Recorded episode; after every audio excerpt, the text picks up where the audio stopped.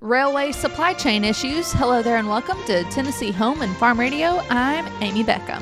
Well, supply chain disruptions have become a widely discussed issue among all aspects of agricultural production. And American Farm Bureau's Michael Clement shares more on how even more railway operations are feeling the crunch. Railways are a vital piece of the supply chain and are usually a cost effective and reliable way to get agricultural goods to their destination. However, supply chain issues have led to an increase in unfilled railcar orders and the cost of railway shipping, according to American Farm Bureau Federation economist Danny Munch. Unfilled orders refer to the number of rail cars a buyer, like a grain elevator, ordered but did not receive. When a service contract between a shipper and a railway is not filled, shippers might look elsewhere to purchase railcar access. That often occurs in the secondary railcar market where shippers bid against other shippers for their contracts. Because there are so many unfilled orders, the demand in the secondary market has jumped up quite a bit. There's a significant shortage in rail crew labor, which is expected to be the largest contributor. During COVID 19, railways also sold off a lot of rail cars and other assets assets during that time of heavy uncertainty. So now they're facing rail car inventory sort shortages. And then more broadly, you're seeing lockdowns across ports in China in response to their COVID issues, tying up a huge portion of containers that could be used intermodally in our own domestic rail networks. Munch says unfilled and delayed orders means a disruption of the delivery of agricultural products. For example, milling operations reliant on the delivery of grain from elevators are forced to halt their operations, putting the flow of feed to livestock operations at risk. Beyond creative solutions to immediately get rid of some congestion issues,